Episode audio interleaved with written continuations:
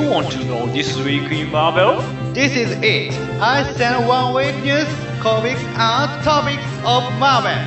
It is Marvel Pickup Radio. 1週間のマーベルの出来事に気になることをピックアップして話していくマーベルピックアップラジオ第113週目ですさあ新年最初のピックアップラジオです今週は、えー、ルデス君とグマルさんに来ていただいておりますどうぞあはい、明けましておめでとうございます。りがとうございます今年もよろしくお願いいたします。しよろますしくお願いいたします。まあまあまたねね、録画を、録音をミスってしまって、2回目の明けましておめでとうございますと、今言ったところですけどね。はい。もう新年早々ですよこうね1週間ブランク空くとねこう忘れることもありますよ結構20分ぐらい撮ったと思うけどね。も、あのー仕事もそうですけどねやっぱね。1週間ぐらいね間が空くってなるとねやっぱどっか抜けちゃうんですよね。でね。仕事を始めはいねするとそうなりますからね本当ね皆さんも気をつけてください。あの正月はもう終わったんです。正月ボケはねあのいや、も抜いていかないとね。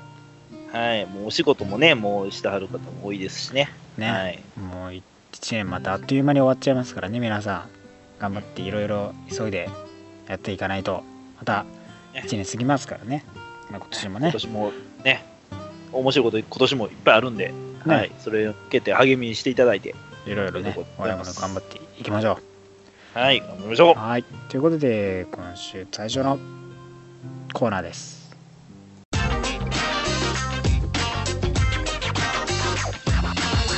The beginning is pick up news. さあ今週のピックアップニュースまずはですね、えーマーベルが US アベンジャーズのステートバリアントの注文数ランキングを発表しておりますはい。えー今週ですね発売されました US アベンジャーズバリアントステートバリアンツはですねまああのアメリカ各州えっ、とですねあとイギリスとカナダなどですねまあそれぞれの州50州以上ですね、えー取り扱ったバリアントとして、まあ、発売されて、その数のね、はい。もう今までにない規模ではあるわけですけどもじゃあ。というところで公式でですね一体何が一番どこの州がどこのバリアンツが一番、えー注文されたのかというランキングをですね発表したと、えーなんと1位がテキサスのファイヤーバードだったんですね。2位はですね、まあ、順当なニューヨークのルーク・ケージでねさらにはカナダのデッドプールがランクインしたわけですけども1位のやっぱファイヤーバードっていうところ意外性なね部分がやっぱ一番でかいですからねね。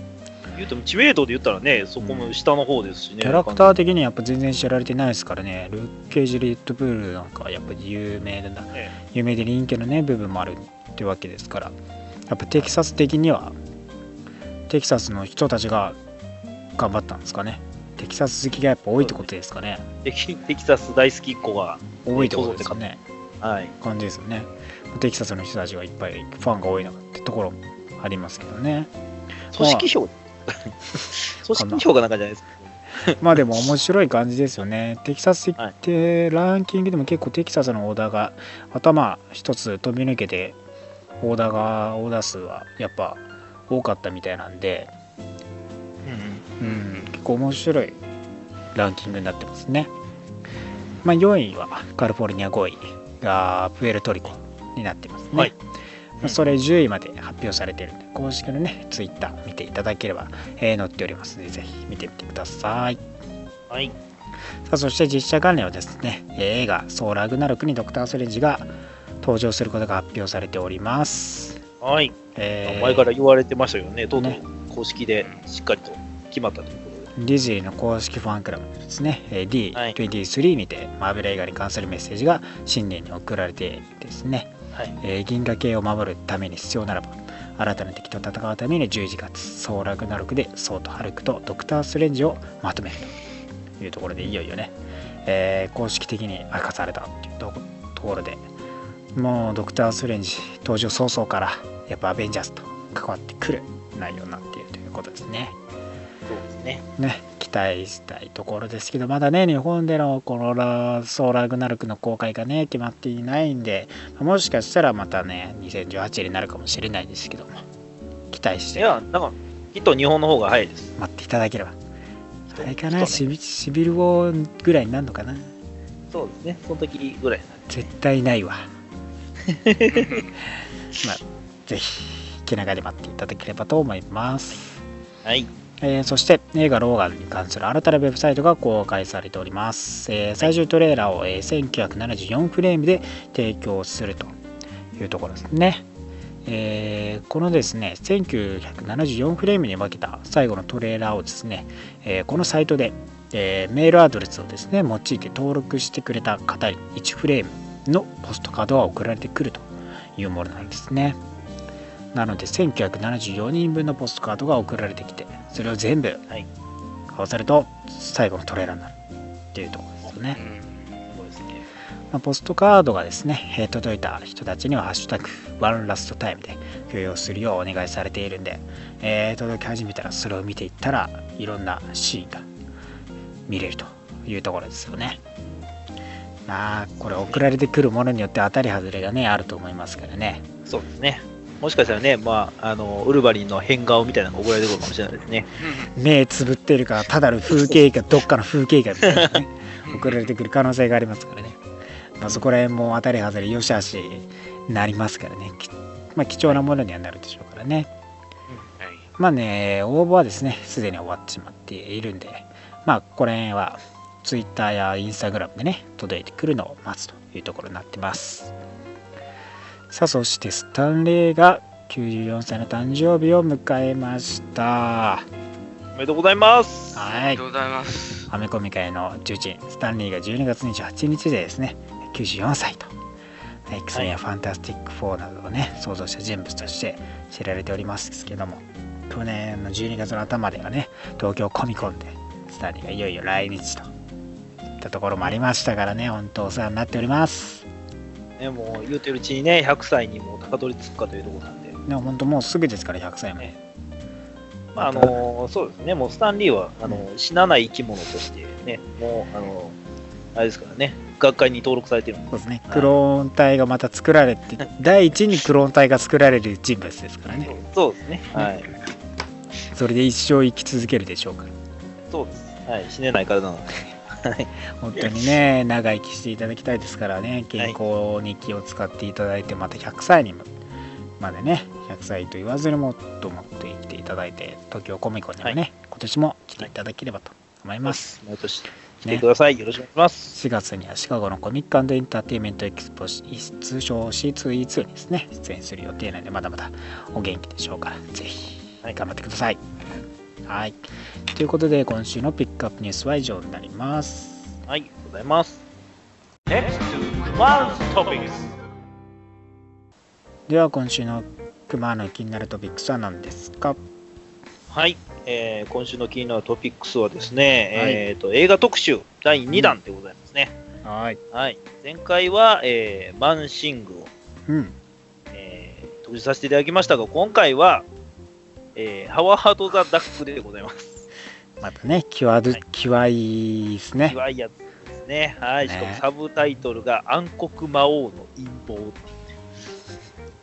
暗黒魔王出てきたかな？コミックには暗黒魔王出てきたかな？どうだったかな？うん。あれそんそんなバトルものだったかな？あれ、現代の方にはハワード・ザ・ダックだけだな。ねキャッチーにしたんですけどねやっぱね。という、あのまあ、ちょっとね、えーこれはね、えーちょっと曰く付きの映画で ございますが、はい、えージョージ・ルーカスがね、制作総指揮を執り行ったというね、うん。えーまあまあ、えー大看板を背負って、こう、えーバンと出てきたにもかかわらず、鳴かず飛ばずで終わってしまった映画というものでございます。まあ、ルーカスもその頃ね、制作総指揮でずっとやっててましたからね、スター・ウォーズ疲れがたたってましたからそうですね。もうなんか映画って何やろってなってた時期やと多分思うんですね。それがまたねえ顕著に出ちゃったんじゃないかなねそうですね。はい。という映画でございます。はい。まあ、あのーハワード・ザ・ダックはですね、まあ、コミックスでおなじみのハワード・ザ・ダック軍方がですね、えーまあ、地球に、えーまあ、ハワードが住んでいる、うん。まあ、えーアヒルの星があって、えーそこで、普通に生活をしてたのに、えー急に地球に、えーワープしてくるという、ほえーことが起こりまして、うほう。でそれを、まあ、たまたま居合わせた歌手の卵、えーうん。ビバリーが、ロック歌手の卵のビバリーが、えー出くわしてですね、えー一緒に住むことになってですね、という話でございます。そうですよね。まあ、その後、まあ、その、えーなんで、えーハワードが地球に来たかっていうところの話になりまして、うん。えー実験装置の事故でハワードが、えーこちらに連れてかれ来られたと。うん。でその影響はまあ別の人にも起こっててですね、ジェニング博士という、えー偉い学者さんがですね、えー実はもう、あのーその影響を受けてまして、体の中に暗黒魔王を飼っているという状態に、突然ねね、突然ですね。突然の告白でしたから、こっちもびっくりしましたよね。そうですね。車の運転中に俺の体の中から何かが食い破ってくるみたいな感じになって、はい。えー、博士はもうあの暗黒魔王に入れ替わりまして、え ー見たは見た目は普通のもう博士。あ、どの顔はなんかあれなんですけどね、うん。あの見にくく変わっていくんですけれど、ね。はい、体調悪いかなぐらいの顔の 体調悪いからちょっと寝不足でみたいなかな、血管浮き上がってきたなぐらいの感じなんで。浮き上がる。まあ途中、その、まあ、魔王のになり変わってしまいました。魔王が、えーまあ、自分たちの仲間を呼ぶのり、あの、より知ろうとして、えーその、えービバリー、ヒロインのビラビバリーを、えーさらってですね、うんで装置に、えーくぐりつけてですね、えーよりしろにしようとするんですけど、それをまあ、えーハワードが、えー助けて、えー無事、えー暗黒魔王も元の星に帰っていってめでたしという話そうでございます。はい、まああの動動かぬ顔でねそうですね。もう目がギョロギョロ動いて口がもうちょっと半開きするくらいですからね 半開き。質感はローですからねもうね完全なる そうですね。いやいや、あの、小さいね、あの、背の小さい役者さんが中に入ってですね、ね。子供ぐらいの大きさでですね、はい、可愛らしい感じ。えー途中、あの、ちなみにビバリーと、えーとハワードのセクシーなシーンもありますんで、ですよね。ちょっとは言ね、ってもね、表情がなさすぎて怖いですけどね。そうですね、はい。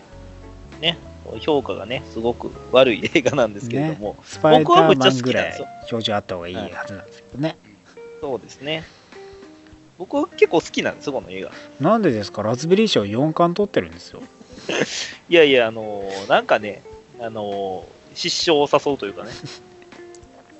失笑を誘うどころじゃないですけど全てにおいてダダ滑りじゃないですか。ね、いやいや、面白いですよ。見てて、なんかね、あの、昔の映画のダメなとこいっぱい出てくるんで、勉強になってます。だダメなところが全て凝縮された映画ですからねあるねそうです、ね。だからラズベリー賞もいやいや4冠取っちゃうなんか、微笑ましい感じで、あのー見てください。ぜひ、ぜひ見てください。の逃したな6個行きたかったのにな逃したなエンディングの、エンディングっていうか、まあ、あのー暗黒魔王を倒して終わった後にうん、ライブシーンがあるんですけど、うん。そこのシーンとか結構僕好きなんで、ああよく出てきますよね。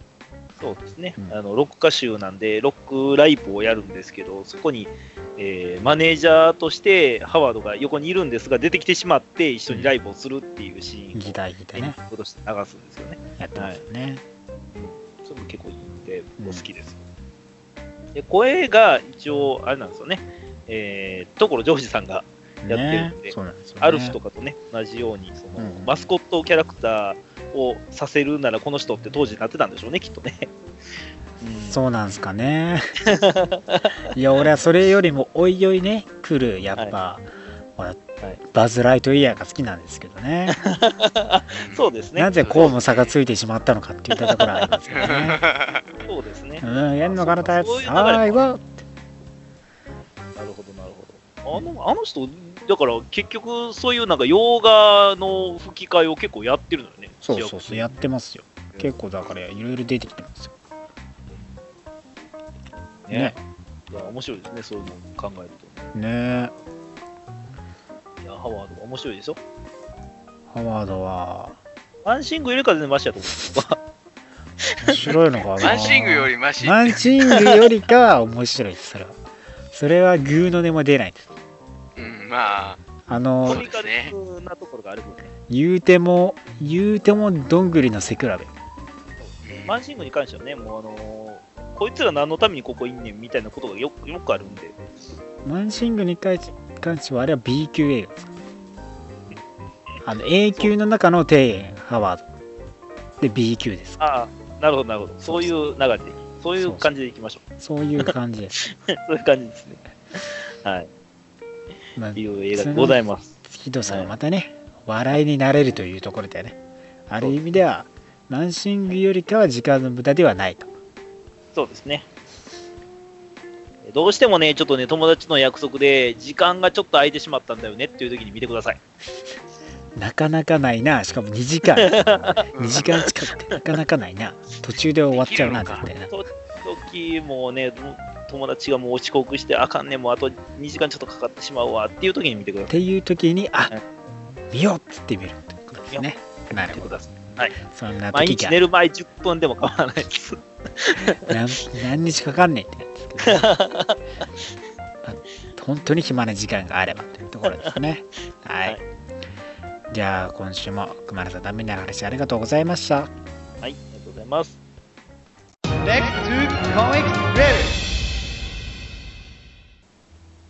さあでは今週のリープレビューです。ははい。い。もう今週は、えー先週分と合わせて2週分お届けすることになっております、さあもちろん年末分と新年分です。はい。今週やっぱ先週分からといえば、うん物議を醸しましたシビロー285ラストでそれすからですね、そうですね。はいえー皆さんにですね前置きとしてご報告しておきますと、えー、ツイッターの方では少々荒れましたはい。ね、はい。ツイッターの方ではね皆さんご存知だと思う少々ねあのーいろいろとね荒れた部分もありますよというところも、はい。前置きとして、えーはい。念頭に置いておいていただければと感じですね。まあ、まあストーリー的には、えー前回、えーウォーマシーン、あの、デカムのね、ウォーマシーンアーマーを着ているトニーと、えーキャプテン・マーベル、キャロル・ダーバースの戦い一騎打ちというところに、えーワシントン DC での戦いになっているわけですけども、えー激しい戦いの中ですね、えーそれを見守ることになるマリア・ヒル、アルティメッツ、アルファフライトですけど、まあ、えーメデューサはね、この戦いを早くも止めなきゃならないと。まあ、ユリシーズがそう言ってるんだよっていうね、なんでっていうところでね、彼は何を知っているのっていうね、まあ、話になると。一方でね、戦い激しさを増してですね、まあえースティーブ・ロジャースがですね、近くにいて、えーミサイル攻撃で、えー完全にフレンドリーファイヤーレベルでね、思いっきりぶつけられて、あーっつってね、まあ、一応ね、えーキャプテンアメリカは、まあ、意識、えーまあ、意識という生きているっていうところのね、えーは一応トニー自身確認はするんですけど、はい。それでも戦いはやめない。はい。いや、やめろっつってんだろっていうね、マイルス君のお怒りもはいごもっともですよと。はい。えー一方でまた、えーユリシーズはね、能力でビジョンを見続けている見続けているわけですけども、えーいよいよアルティメッツガーディアン、アルスパフライト、あ X メンのね、たちがいよいよね、えー投入されてくると。戦いを止めようとね、えー介入しようとするんですけど、あまりの激しさにねなかなかね、えー介入できないわけです。はい。そして最後止めようとみんなが突っ込む中、キャロルさんがトニーをはい。アーマーを粉々についに吹き飛ばしてしまうんですね。もうあと型もないですね。あと塊バラバラに、ね、されてしまう。そしてその時ユリシーズが見たビジョンはい。モンスター・アンリッシュワンシーンはい。そして、はいインヒューマンズ VSX メンのワンシーンはい。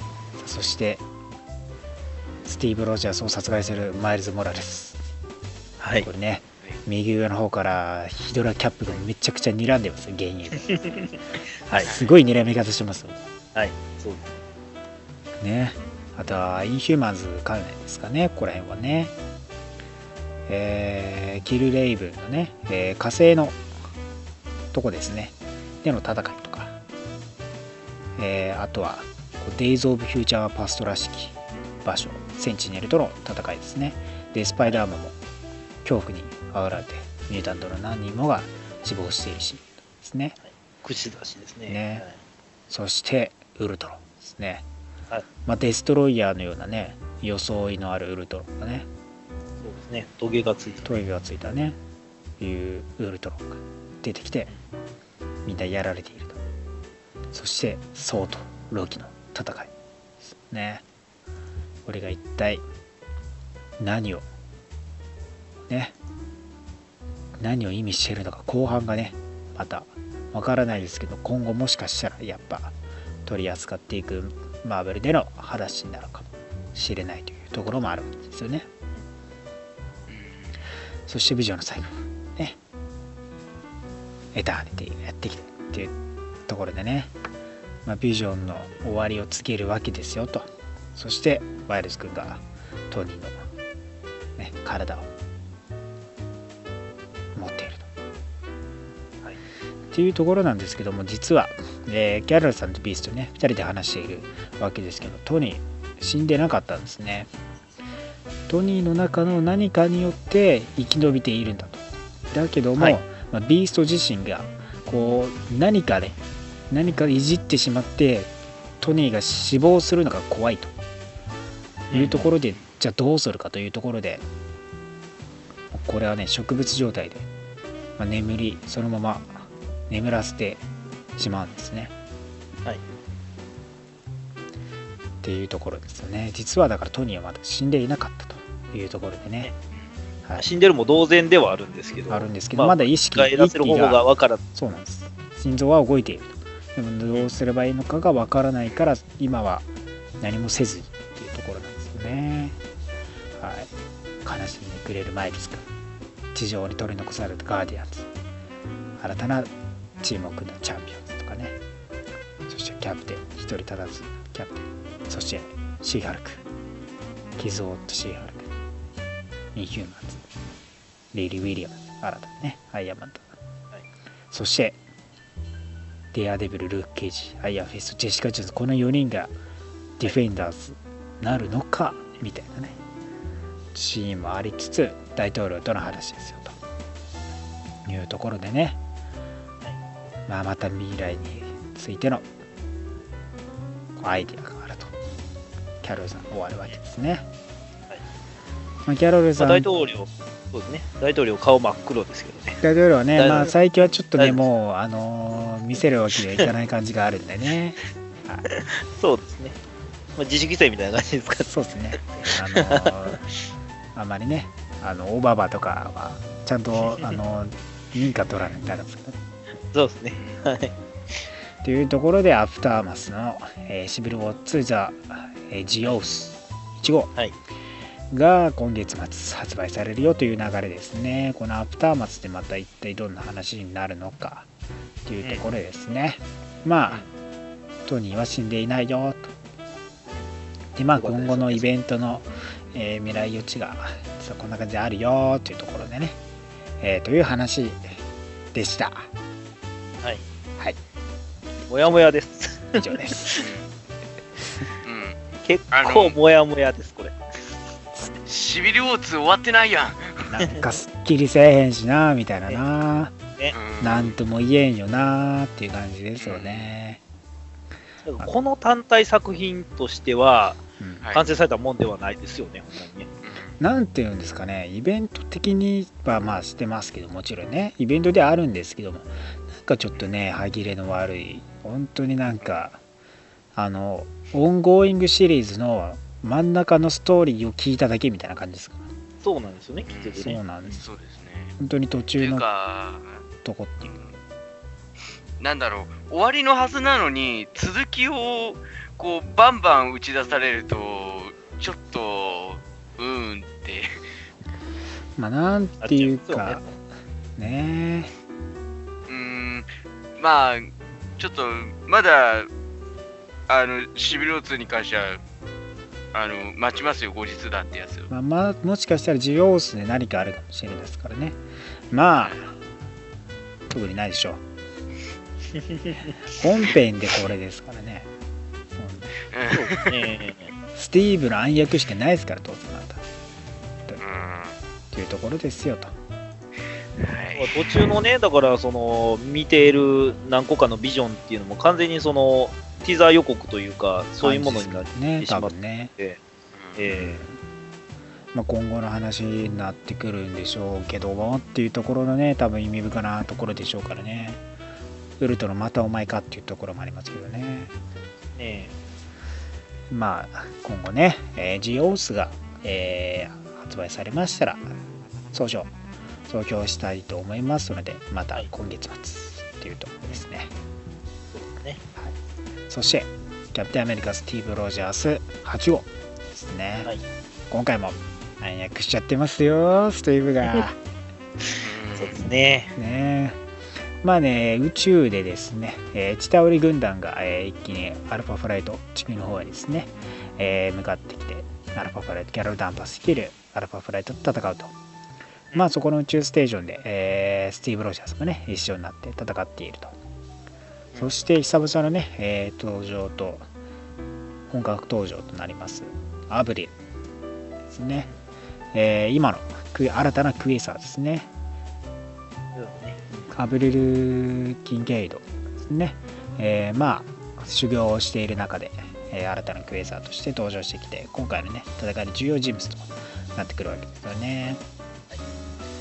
まあねこの過去の話もありつつですけどもね、まあ、チタウリが実はねこのチタウリを、まあ、用いてくるわけですけどもね。このね。今ねおいそのクエチタウリの大群をね退けるわけです。さらにねあのくっそもうあもうねゴミのようなねチタウリ軍がね来るわけですよね。そうですね。これね、ゴミのよう本当に。あの、はい。数えれます、これ。アリの大群とかそういう次元じゃないんですよ。もうゴミのようなに。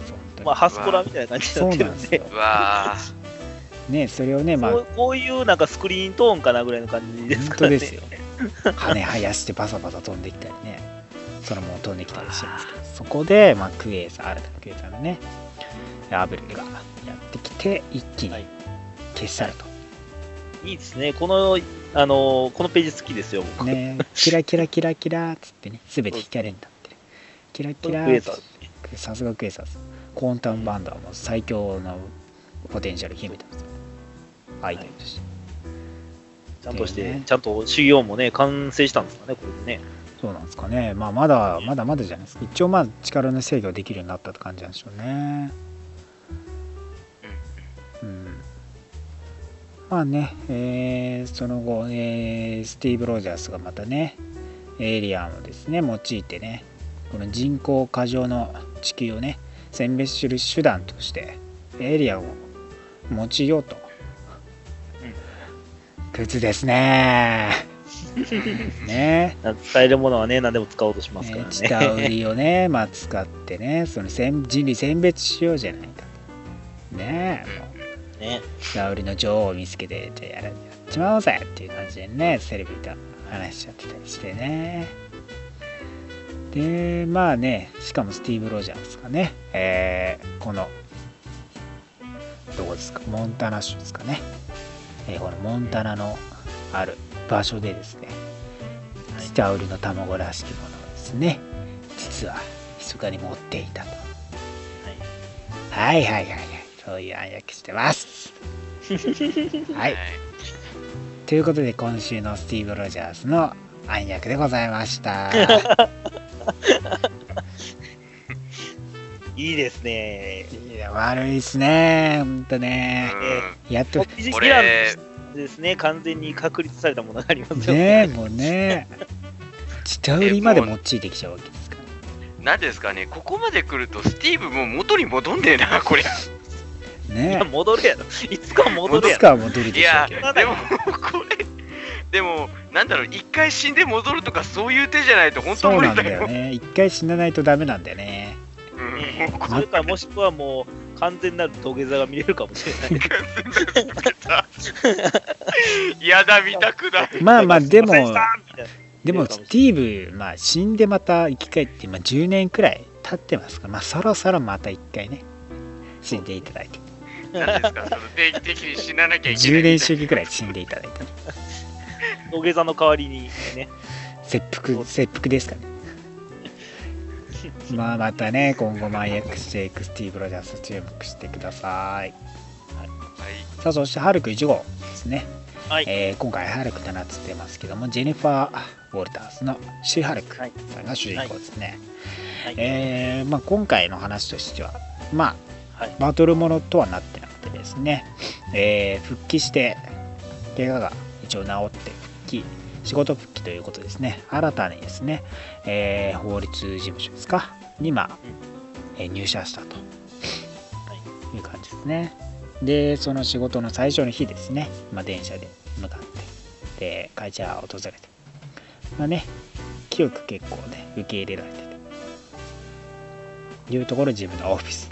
新たに入って、まあ、依頼人がね、えー来ているわけですけども、まあ、ジェニファーではねもちろんシーハルクっていう面もありますからやっぱスーパーパワーを持つね、えー人物たちがまず相手になると。で今回ですねちょっと立ち退きのね話で、えーミス・ブラウンという女性がね、まあ、やってきていたよと。で一応立ち退きのね話として、えー困っているっていうんで、まあ、助けになるよっていう話でね。で初日からいろいろなスーパーパワーを持つ変な人たちがね、やってきていると。ねピクミン、ピクミンみたいなやつも。ねあのー はい紙袋かぶった変なお姉さんとかいますけどねはい。あ、ほんまですね。ね透明人間とかねあれを見るとスパイダーマンを思い出すんですけどね ほんまやなあ ねフューチャーファウンデーション、じゃあそれじゃないか。ファンタスティック4のね助けてティック4のね。ブラックコスチュームを脱がされた後ですそうジョニーのね、あのやつ来たやつですね。はい。まあジェニファーそのね、え1日目の仕事をほっと終えて、まあ、帰るわけですけども、えー一応このねブルースという名前をちょっと聞いてしまったがためにちょっとね、あの動揺するわけですよね。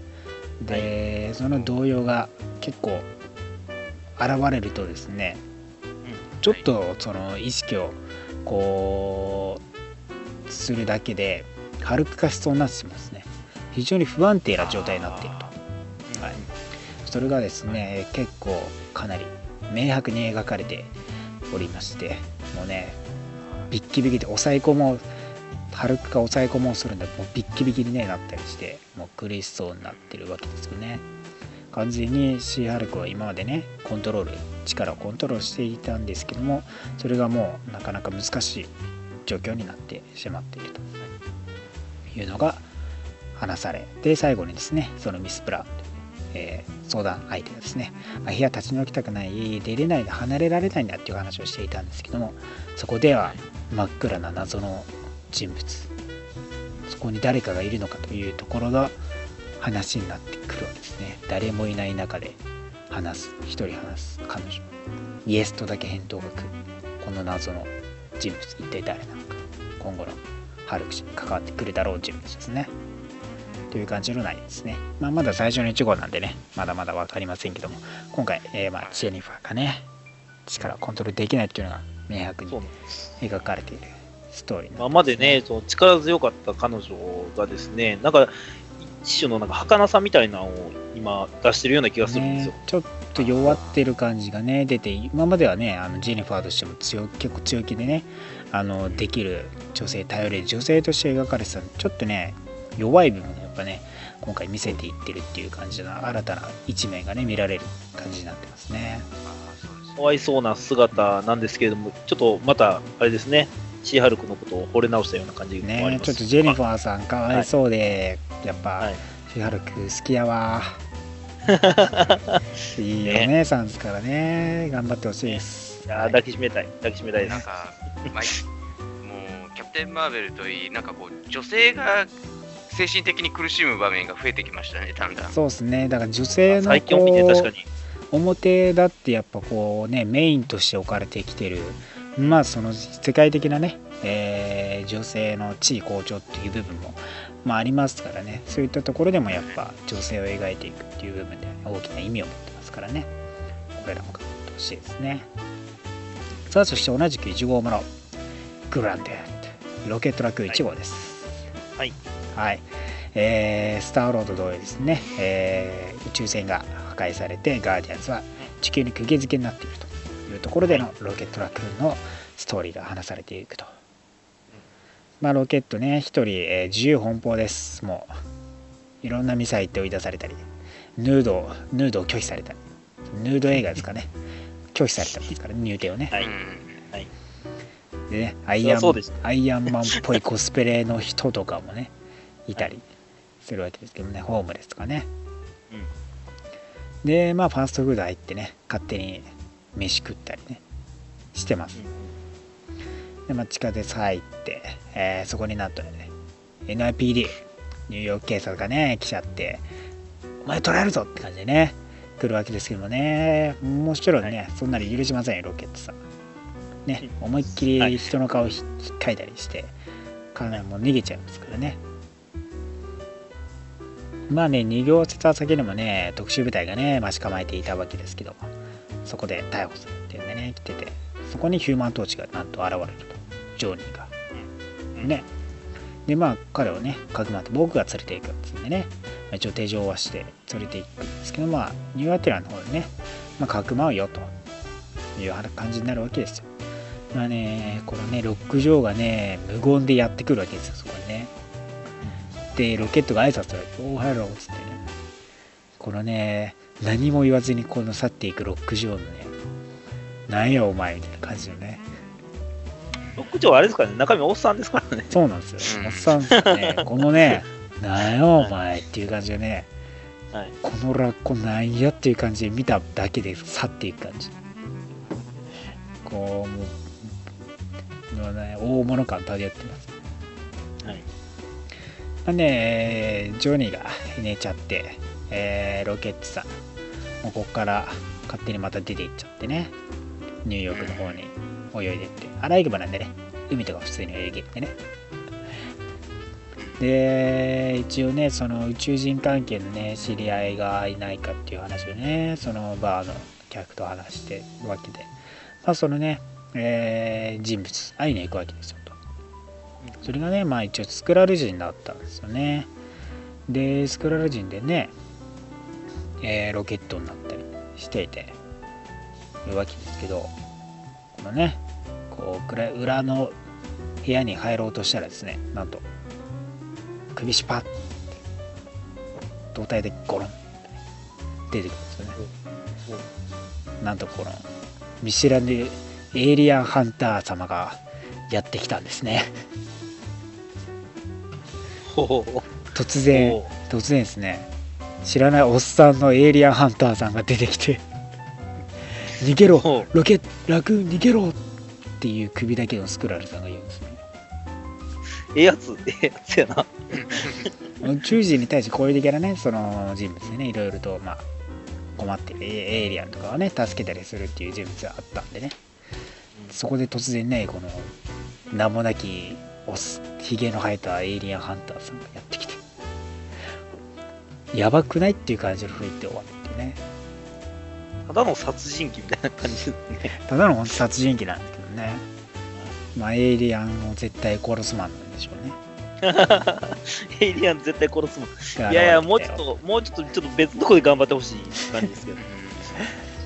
まあロケットね、えー逃げ押されるでしょうけどね。今後どうなっていくのかね。ロケット地球での活躍期待してください。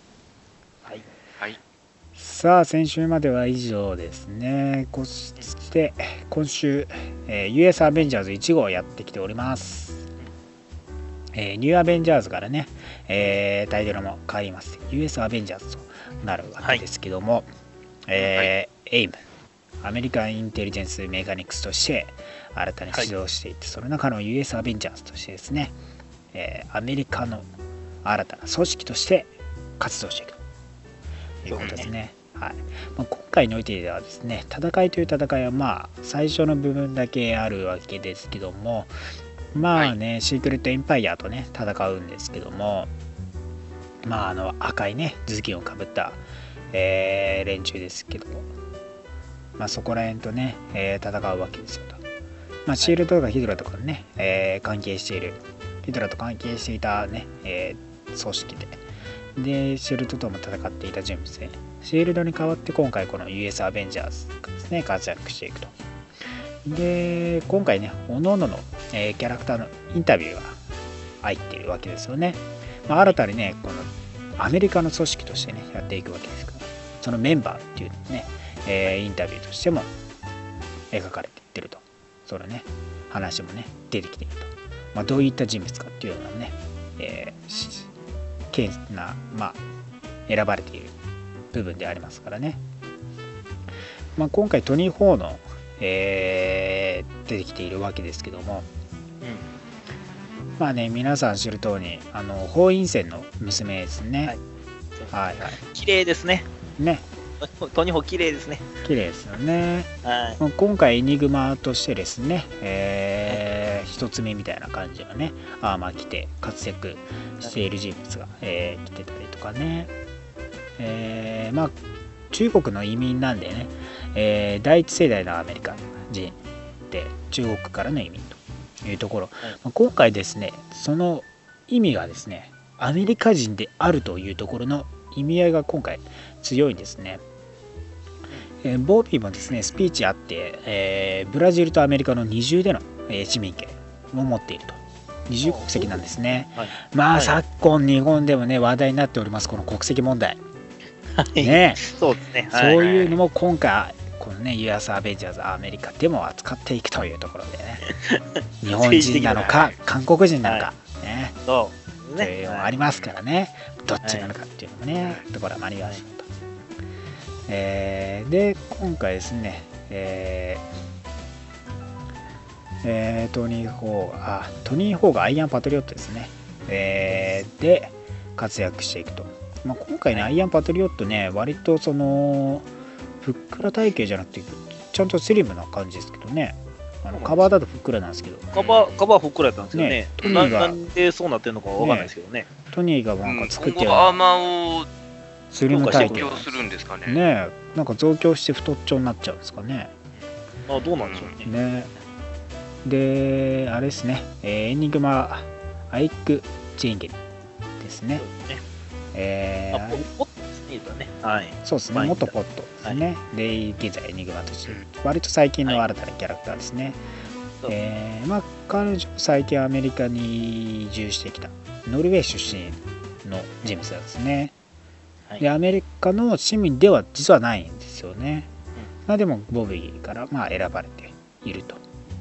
まあ、今後の選択としてアメリカ人としてなる意味とかもね、可能性についても話しているというところでもあるわけですよね。まあ、別のある意味視点を持った人物っていうところでもあるわけですね。はいまあ、トニーとね、友人なんて一緒についてきてるっていう部分もあると。えーそしてですね、スクレルガールですね。スクレルガールも今回参戦というところで、これね、そのシークレットエンパイアとの戦いなんですけども、これね、リス軍団がやばいですね。実軍団がやばいです。ね実軍団が、そうそうです。一人一人ね、強化されてますかロらね。ロケッえ、強化？ブースターをね、背負って飛んできてるんですね。その、スクレルガールは 必、要ブースターを、そうなんですね。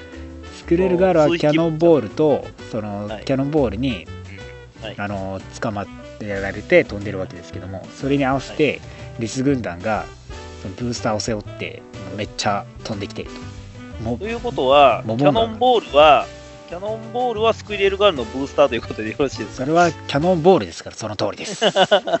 背負ってるわけですね。まあ、可愛いスクレルガールですからね。でね、このリス軍団まあなんですかね、ね。やばいですよね、はいこの武器でレーザー撃つんですよね。またね、ロケット型のね、武器でね、レーザー撃ちまくるんですよね。はい。もう怖すぎてね、こいつらグレムリンにしか見えないですもん。ねな なかなかの基地ですからね。えー、とうとう、とうとう武器を背負って戦うんですか、リス。ねそうですね。まあ、レーザーって殺傷能力高い。そう。そうですね。でか、なりあの敵に回したらあかん動物になってしまいましたね。まあ、スクレルガールも実はね、その最近のアンビータブルスクレルガールシリーズにおいてですね、えーこのカナダとアメリカの二重国籍、えーということも判明しておりましてまたねそういうところもまたその国籍というところでも重要な役割としてもある意味やっぱ投入されているというところありますね。そしてアベンジャーズ0号オールニオールディファレント最初にねアベンジャーズ0号で初登場した、えーロバート・エル・マーベリック。将軍がいよいよ登場してきてなんとこの人物がはい。レッドハルクだと。いうところが明かされるわけですね、そうなんですよ。このアメリカン怪獣とかねやっていた。ね作っていたりしたわけですけども。まあそこにおいてですねなんとこのハルハルなぜハルクかというとあのこのハルク化するそのハルクの力を半分2分の1ほど1時間の間で、まあ、使えることができる。ですよ。そうだから、ハルクの軍事化なんですよね、完全にな。そうなんですよ。1日1時間に2分の1のパワーのハルク化することができるまああの力っていうかなんかそういう機械的なものがあるわけですよね。それによってハルクプラグインですねっていうハルクプラグインっていうまあ装置がまああってそれが遺伝子的にマーベリックと、まあ、完璧にマッチングするということが判明したんですね。このアメリカン怪獣を作っていたね、この舞台の指揮官だったんですけどね。はいその人物がマッチングできて、このレッドハルクとして、新たなレッドハルクとして活動しているよと。はい。はい。まあ、1日本当に1時間、えーで短い、まあ、ハルクよりも2分の1程度のパワーしか、まあ、できないとは言いつつもね、まあ、かなり強力でありますから。こんなんあったら欲しいですそうなんですね。そういうのが今回レッドハルクとして新たに用いられていると。まあ、ガンマ研究も進んできているというところですよね。ああ、そうねですね。まあでも、ちょっと疑問に思ったのが、あの、それ、デメリットは、いや、あるでしょうね。いつか出てくるんじゃないですかね、多分ね。うんまあまだ分かるうんまあね。どうなるかですね、本当。じゃあ体後からすごい疲れくるとか、そんなにかもしれないですけどね。ねダメージは自分の体にね、あるでしょ直撃されうからねてしまうよね。あるでしょう。さあ、そして最後、ね、キャノンボールがやってきたと。で、キャノンボールの紹介としてはですね、まあ、えーこのケンタッキー州に生まれて、で、幼少の頃ね、父を亡くして、まあ、エグゼビアの夢をね、えーアメリカに住んでいる全ての人々がね、正当なミュータントと人間を超えて、もうその人類を超えてね、みんな仲良くできること、まあ、進んでいけるような世の中にすることっていうんでね、まあ、それにボビー参戦してくるわけで。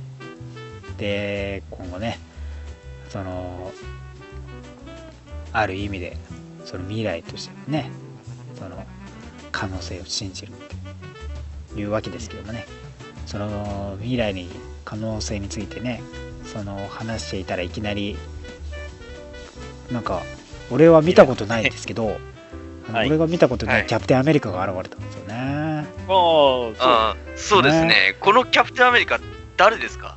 新キャラですか、もう新キャラかと思ったんですけどね、あの実はね、はい。このルーク・ケイジとジェシカ・ジョーンズのね、娘が成長した未来のキャプテンアメリカ、え？ダニエルえ・ケイジだったんですね。そう。え？あんあのゴリラはどこへ行ったんだ？ちょちょっと待って、あの、これ、もしかして、あの、ジェシカの DNA が初めて勝ったんですか？あのすそうらしいです。初めて初めて混ぜてくれた。そのこのアーティストによってついに、はい、ついにあね、このアーティストによって、もうパコによってですね、ついにこの、あの、はいダニエルがはいジェシカ寄りになったっていう、本当にゴリラじゃなくなったキャプテンアメリカでした。ありがとうねよかったです、ね。リード・リチャーズ、ありがとう。ねこんな世界を生んでくれてありがとう。え、ねえ、お前のプランってこれってキャノンポールに言われてますけどね。いや、絶対違うよって。いや、これじゃないよって言われてますけどね。なぜ彼女が突然現れたのかっていったところも謎で。そして、はい。アメリカ、アメリカだって、みたいな感じでやってきた。これまた未来のどっからやってきた。ゴールドスカルですね。ね。えはい。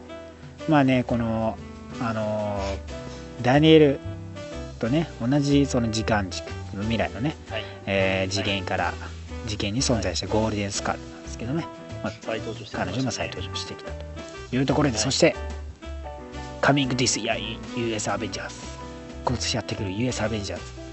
サノス、そしてアメリカン怪獣とデッドプール、はい。キャノンボールの死そしてスティーブ・ロジャースがあ帰ってくるっていう、まあ、ティザーがあって今回終わると、はい。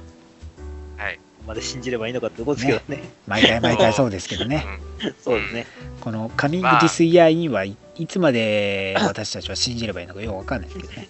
た だね、これ、まあ、あの、前のニューアベから続く流れで言うと、このチームってね、ほんまにね、あの、すっきりしたチームなんで、あんま悩まないんですよ。そうなんですよね。なんで、その流れでいってほしいなっていうところなんですよね。うん。まあ、他の人たちが本当に悩むような展開ばっかりですもんね。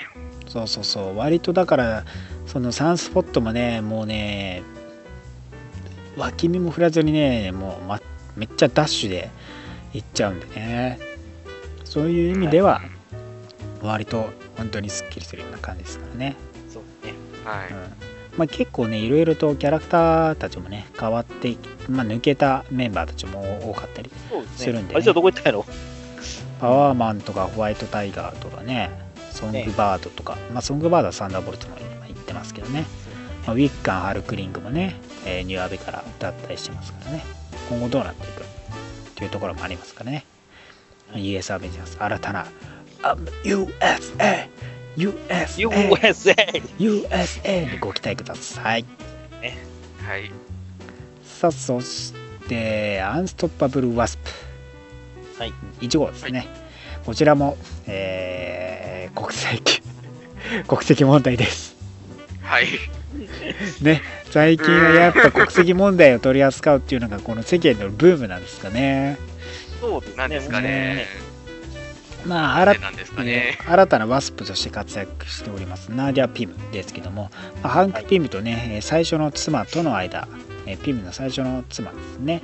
との間に生まれた、まあ、子供なんですよね、まあ、マリア・ピムですね、はい。との間に生まれた子供で、えー彼女は実はレッドルームで鍛えられていた人物だったわけですね、なんですけども最近やっとこのね、えーお父さんの死を知ってアメリカの方にやってきたというところで今回彼女もねこのアメリカの国籍を得ようとするわけですね。まあね移民局に行って話すわけですよね。お父さんとかがお母さんのね話をして連れ去られて。私は、え無理やりやられて研究とかをして頑張って生きてきたんですみたいなね。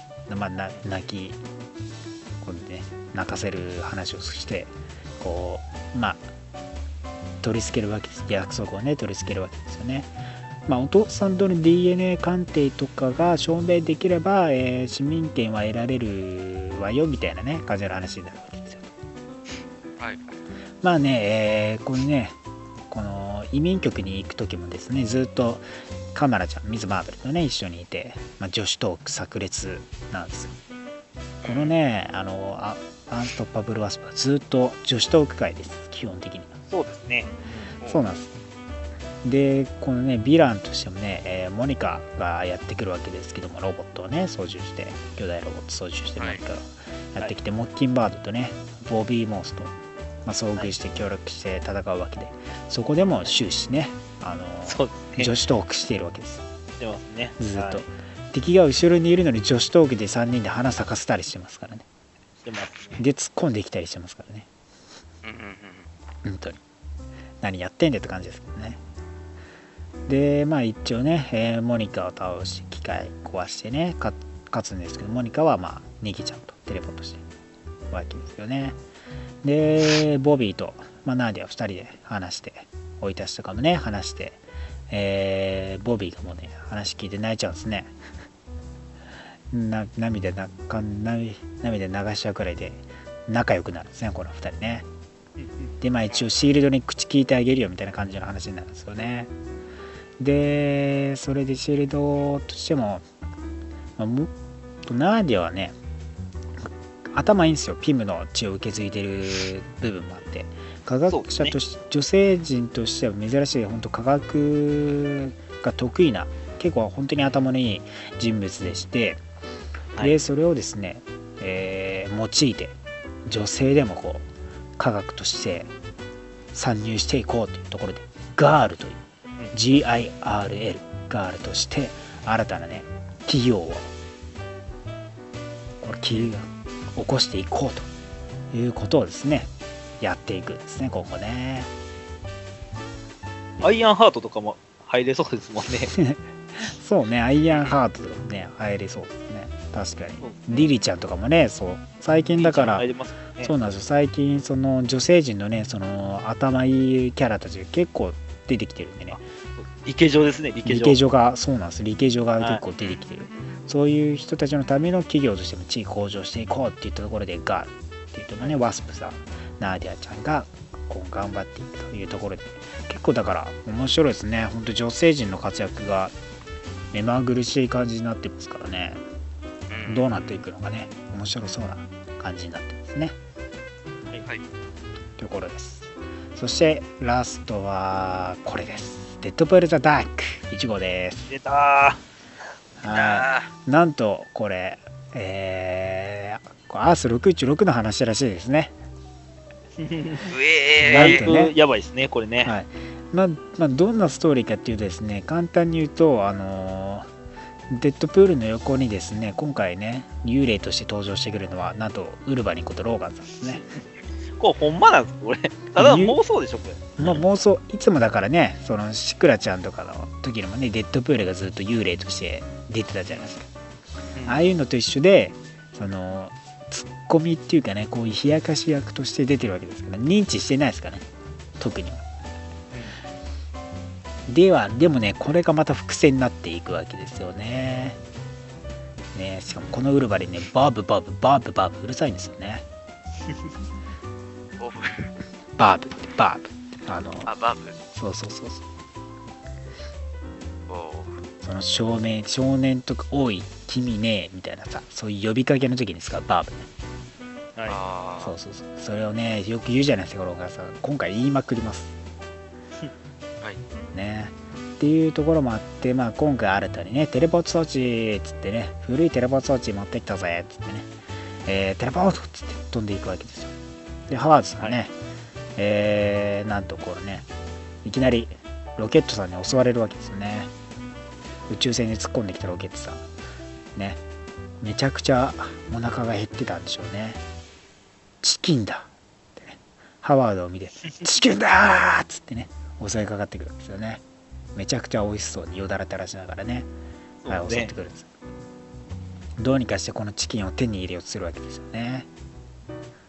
めっちゃ打ち込まれまくってるんですよね。まあそこにデッドブールさんがね現れてっていうところでね、まあ、2人の戦いになるわけですけどもね。完全にねあの理性を失ってますからねロケットさん。デッドプールで頭かみ始めますからね。もう、まあまあまあまあ。もう食欲にしか今、頭が動いてない状態です。そうなんですか。あむあむあむっつってね。でまあねデッドプールさんテレポートしてまたねいるわけですけども。なんとそれでテレポート装置にロケットが噛んじゃうんですね。ガッと、ね、そしたらね近くにいたねハバーツとデッドプールがなんと合体しちゃったんですね。ねえ。ね。謎の生物が合生ましたね。はい、意識はね、完全にね、デッドプールなんですね。で、しかもね、このユウルバリンがいた幽霊部分がなんとハバードの意識になっちゃうんですね。あれ？っつってね、ゲロゲロ吐いちゃってね、いきなりね。もうね、見てらんないっすわ。ゲロゲロ吐きながら今回終わりますから。もなかなかう、ね。幸先悪いわ、つって。ねなかなかです。弾けてます。なんですか？可愛らしくて。ね。まあね、えーミニシリーズですから、全4かな ?5 かな ?5 くらいで終わるんでね、まあ、単体でも読みやすいような内容になってると思いますので、まあ、ぜひとも読んでみてください。さあ、長々となりました今週、先週は以上ですかね。はい。まあ、いろんなこともあって、シビルウォーもね、本編あって。えー来週は、えーいよいよですね、スパイダーマンでね、あのーグエン、そのスパイダーグエンとのね、マイルズ君の話とかがね、開始されたりはい。しますね。うん。まあ、一貫ものはないですかね。一応はそのままの続きって感じですね。あとは IBX2 号とか、まだまだ発売されていきますので、ぜひともチェックしてください。はい。はい。はい、ということで今週のリプレビューは以上になります。ありがとうございます。Final topics of this week. では今週の話題は2017年にやってくるマーベル総予習です。はい。はい、毎年恒例になっております。今年やってくるマーベル関連について総予習していきます。はい。今年は何があるんでしょねえ、今年といえばやっぱ映画、いよいよようやく公開されうるね。ドクター・ストレッチ。ねね。日本公開やっとですよと。ようやく。ああ、もう長かった。ねえ、待ちに待ってますから、2ヶ月以上待たされてますから、本当ね、今月末ですから、いよいよ。はい。もうそっから、ガーディアムズ・ギャラクシー・ボリューム2、アディミックスがね、はい。あったり、はい。スパイダーマン・ホームカミングがあったり、はい。一応、そう、ラグナロクも公開されるよと。ね映画関連もね、一気に4作今年来ることになりますからね。はい。休む暇ないですよ皆。さんも本当に暇ないですからう、ん。さらに、あさらにエージェント・オブ・シールドシーズン4があわよくばやってくる。はい。まあ、まだね、向こうは前半戦が終わって後半戦今後、えー公開されていきますから、また例年通りワーワーとかでね、えー9月あたりからやるかもしれないと。うんえーでそして、インヒューマンスですね、一応今年から、えーアメリカで放送されていくと。ねえ、そこら辺もあるのに、まだネットフリックスシリーズがなんと、アイアンフィスト、にはい。3はい月、アイアンフィスト、そしてディフェンダーズとパニッシャーも来る予定ですからね、はい。ネットフリも熱いですよ、そうです。多すぎ。本当に。そう考えたらもう、映像系だけでもてんこ盛りですから、本当に。はい。追い切れねもう1、2ヶ月に1個は来ますからね。そうですよ。はいだって、してるとね。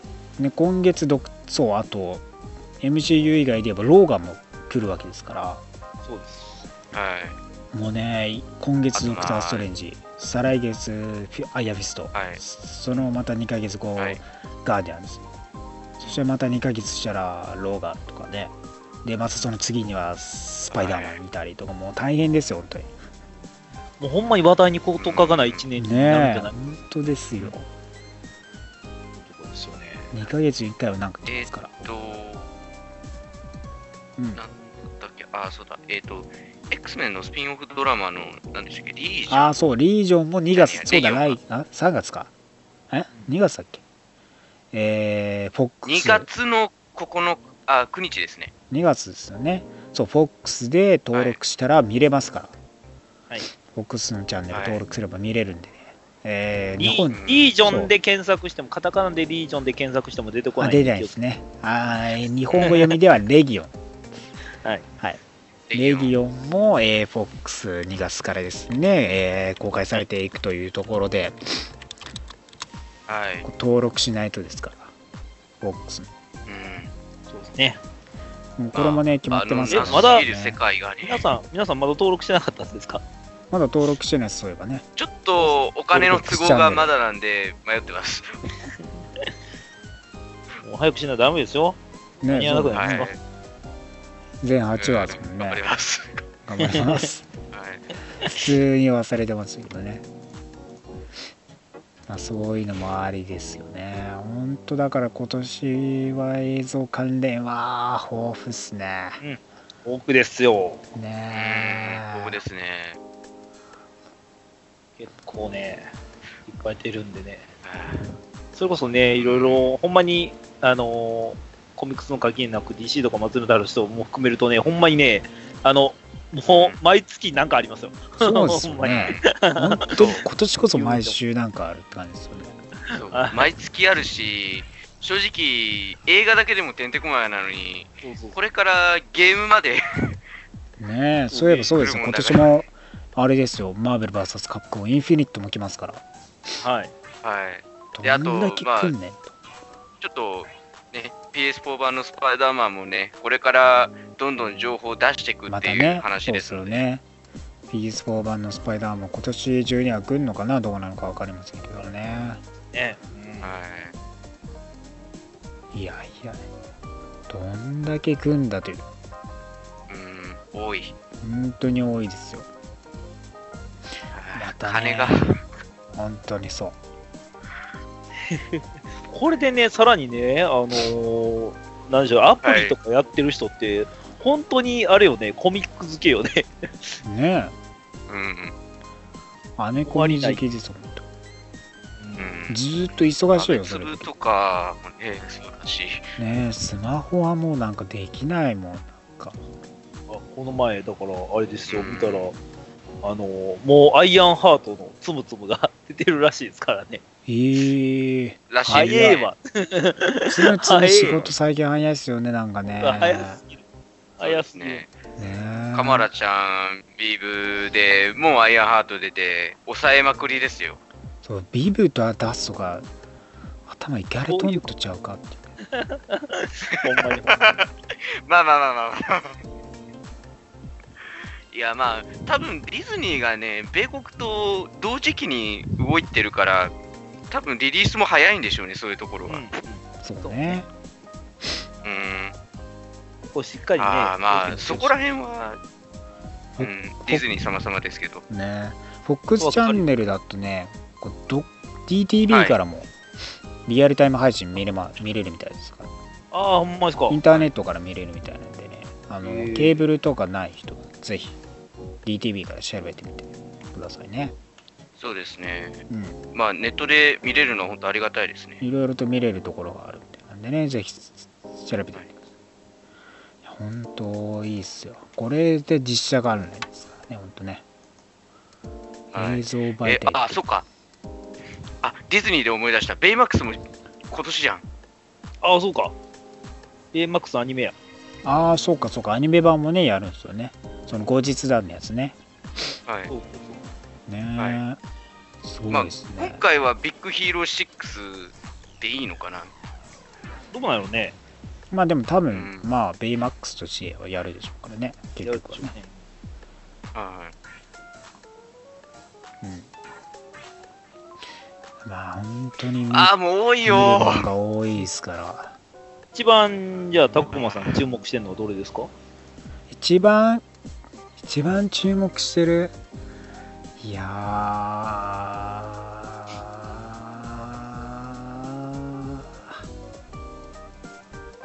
ー。一番見たいのは、俺、どれ、ガーディアンズトップ。ガーディアンズ・ギャラクシー・ボリューム2。ガーディアンズ見たいよね、やっぱり見な。たいな申し訳ないけどもそれがやっぱ一番トップで見たいなそうね。ドクター・ストレンジもやねっぱそのキンキンでは楽しみなんですけどね。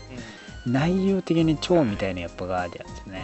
そうねまあ、楽しいですもんね、本当見てて。。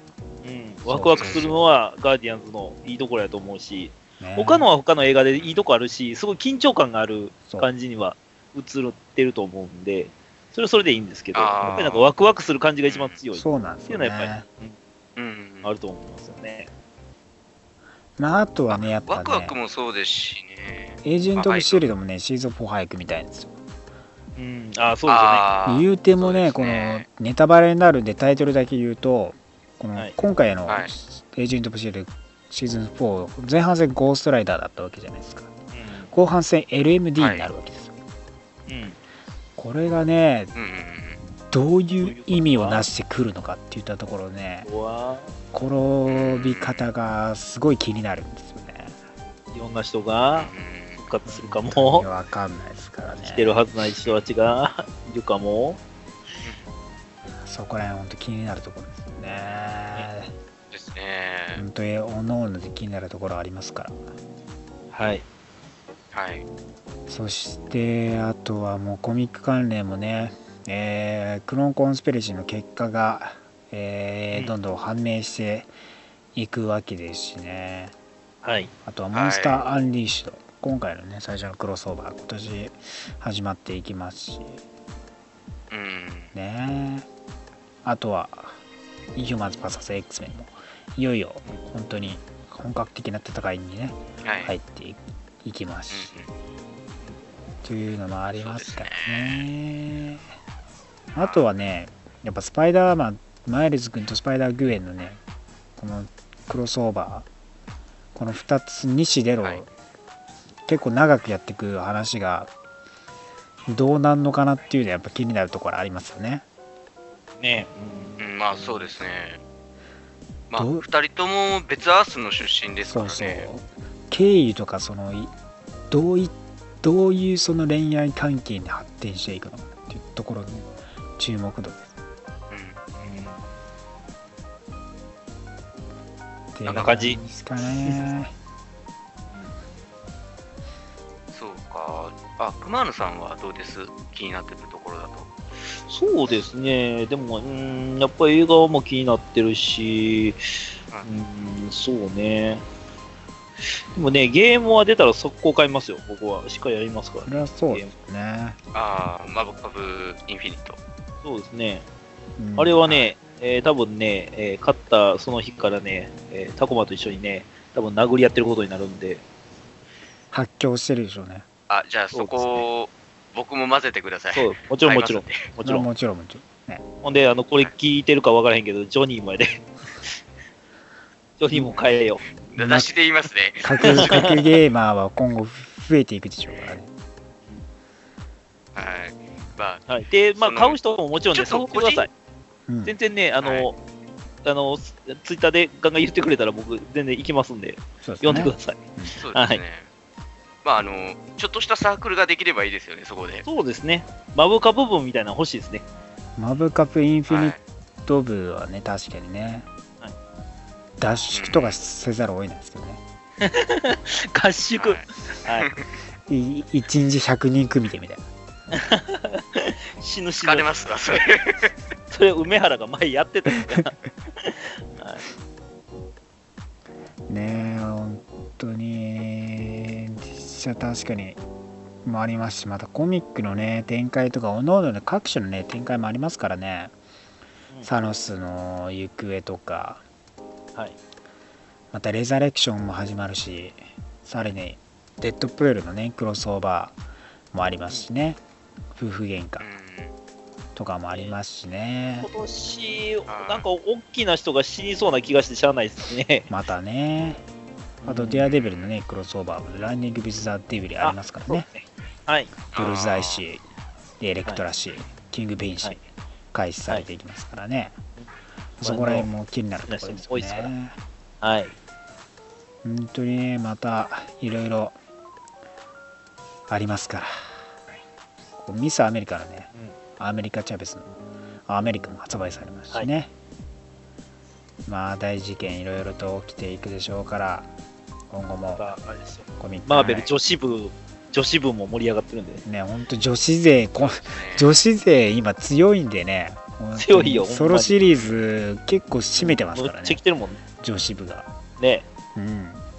本当多いシルクスパイダーグエンもいるしね。ガモーラもいるしね。いっぱいいるよね今ね。今いるよ。キャプテン結構マーベルミス・マーベル。需要の問題なんかな、これってな。どうなのね。まあ男女のそのやっぱ地位向上っていうところもあって女子メンバーに最近やっぱ力入れてるっていうのもあるし、まあ、世論的なものもあるだろうし、はい。うん、うん。結構みんなやっぱまあ、新しい形のヒーローを提供するってことでは、確かに女性女が出てく性キャラクるっていうのは、ター。でも結構やっぱ売れまああた行きもいいんですかいい形ですからね。うん、うんとそれでエレクトラかもいてハルクもいてめっちゃね。いるからね今ねいやー、はいまた、まあ、どうした？はい。もしもし？はい、大丈夫ですよ。ルイシス君がなんか言いかけて終わっちゃったけど。ほんまに。はい。もうほんとね、今後のコミック、ダースモール誌もありますからね。あれ、そうか。どっちもね。あの、スター・ウォーズ好きの方にはね、朗報のダースモール誌もね、始まりますから。あんまり、あれですけどね、まあ、あのここのあの NPR ではあんまり取り上げてないですけどね、まあね、リーフでも、まあ、出てますからね、TPB とかでも日本語の翻訳とかされてますからね。ますからね。もしかしたらあるかもしれないですからね、ぜひとも。もう、そうのね、あんまじそうね、今回ね、髪切ったんですよね、今後で。で、最後どうなるのかっていうのね、気になるところですよね。ムジョルニア、アルティメットのムジョルニアを持ち上げるのかどうなのかっていうところもあって、イメチェンしましたから、あの髪長おじさんじゃないですから、なるほど。単発になっちゃってますからね。見とかんのか。気になるところも多いですからね。もうぜひとも、おのおののね、好きな媒体、好きなコミックとかもね、ぜひ追っていただいて、いろいろとはいこのマーベル楽しんでいただければと思います。はい。はい。はい。さあ、ということで今週以上になりますけど、何か言い残したことございますか？あ、ちょっとね、いろいろね、うーんとね、レトロゲームができる環境が今整ってるんで、お昔の海外でしか出てへんようなね、あの、マーベルのゲームとかね、集めれるかもしれないんですよ。おおまたそれやって、ちょっとね、そこら辺手出してみようかなと思ってるんですけど、ちょっといつ始めれるかどうかわかんないですけど、うんまたちょっとね、あの、そういうのが報告できればなと思ってます。はい、また熊飛びでお願いします。はい。グレイス君何かありますか？ない。はいしてるなって。ということでまた来週お会いしましょうバイバイはい。来週もラジオの前にアッセあ、ンブルセンブル。アッセンブル。